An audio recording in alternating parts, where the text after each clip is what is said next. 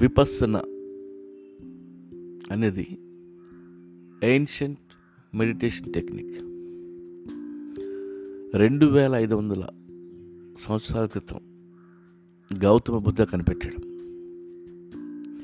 మన థాట్స్ని ఎమోషన్స్ని మనం అబ్జర్వ్ చేయటం.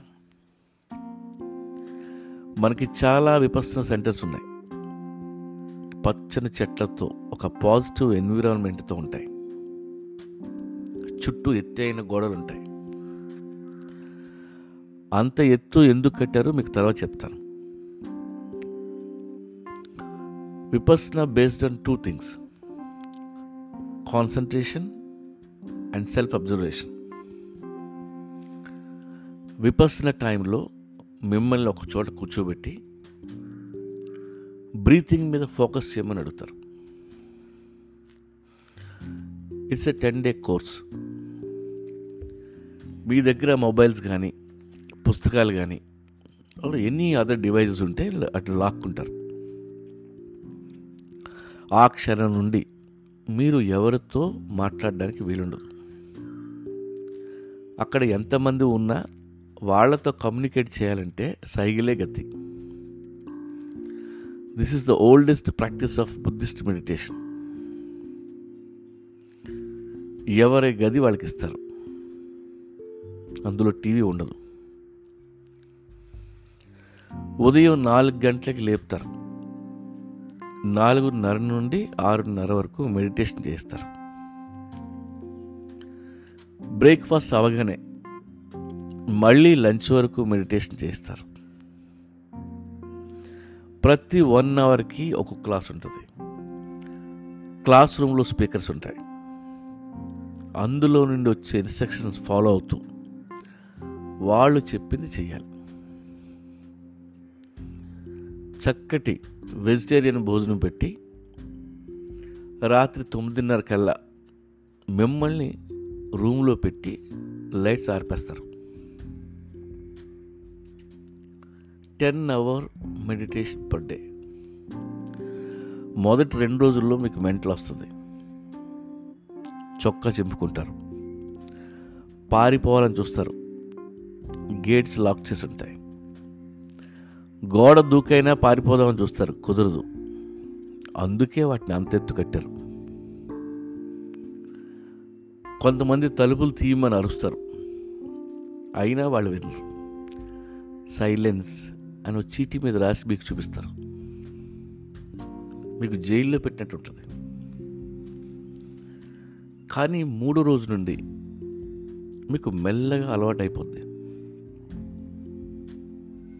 ఆ తర్వాత మెడిటేషన్లో కూర్చుంటే మీ ఉచ్ఛ్వాస నిశ్వాసాలే కాదు మీ ఒంట్లో నర నరాల్లో ప్రవహించే రక్తం శబ్దం కూడా మీకు వినిపిస్తుంది. ఎప్పుడూ మనం వినని నేచర్లో ఉన్న సౌండ్స్ మనకు వినిపిస్తాయి. చిన్న చిన్న కీటకాలు మీకు వినబడుతుంటాయి. రోజు లొడ వాగే అలవాటు ఉన్న వాళ్ళం మనం. సడన్గా మనలో ఆ నాన్సెన్స్ తగ్గుద్ది. మాట్లాడడం మానేస్తే ఎన్ని దరిద్రాలు తగ్గుతాయో మీకు అర్థమవుద్ది. మీలో డిప్రెషన్ తగ్గుద్ది. యాంగ్జైటీ తగ్గుద్ది. ప్రశాంతత అలవాటు అవుతుంది అదో అద్భుతమైన అనుభవం అది. పది రోజుల తర్వాత మీ వస్తువులు బట్టలు మీకు ఇచ్చేస్తూ అక్కడ ఉన్న టీచర్ మీకు థ్యాంక్ యూ అని చెప్తుంది. ఎన్నో రోజుల తర్వాత మీరు విన్న మొదటి మాట అది. ఆ ఒక్క మాట వినగానే గ్రాటిట్యూడ్తో మీ కళ్ళంటి నీళ్ళు వస్తాయి టీచర్కి థ్యాంక్స్ చెప్పి బయలుదేరుతారు. ఇంతకు ముందులా బయట ట్రాఫిక్ సౌండ్స్ వింటూ ఉంటే మీకు నచ్చదు. ఇన్నాళ్ళు ఎంత సౌండ్ పొల్యూషన్లో బతుకుతున్నామో అర్థమవుతుంది. ఆ రోజు నుండి మీరు అనవసరంగా ఏది మాట్లాడరు. అవసరమైందే మాట్లాడతారు. ఒక దైవత్వం ఫీల్ అవుతారు.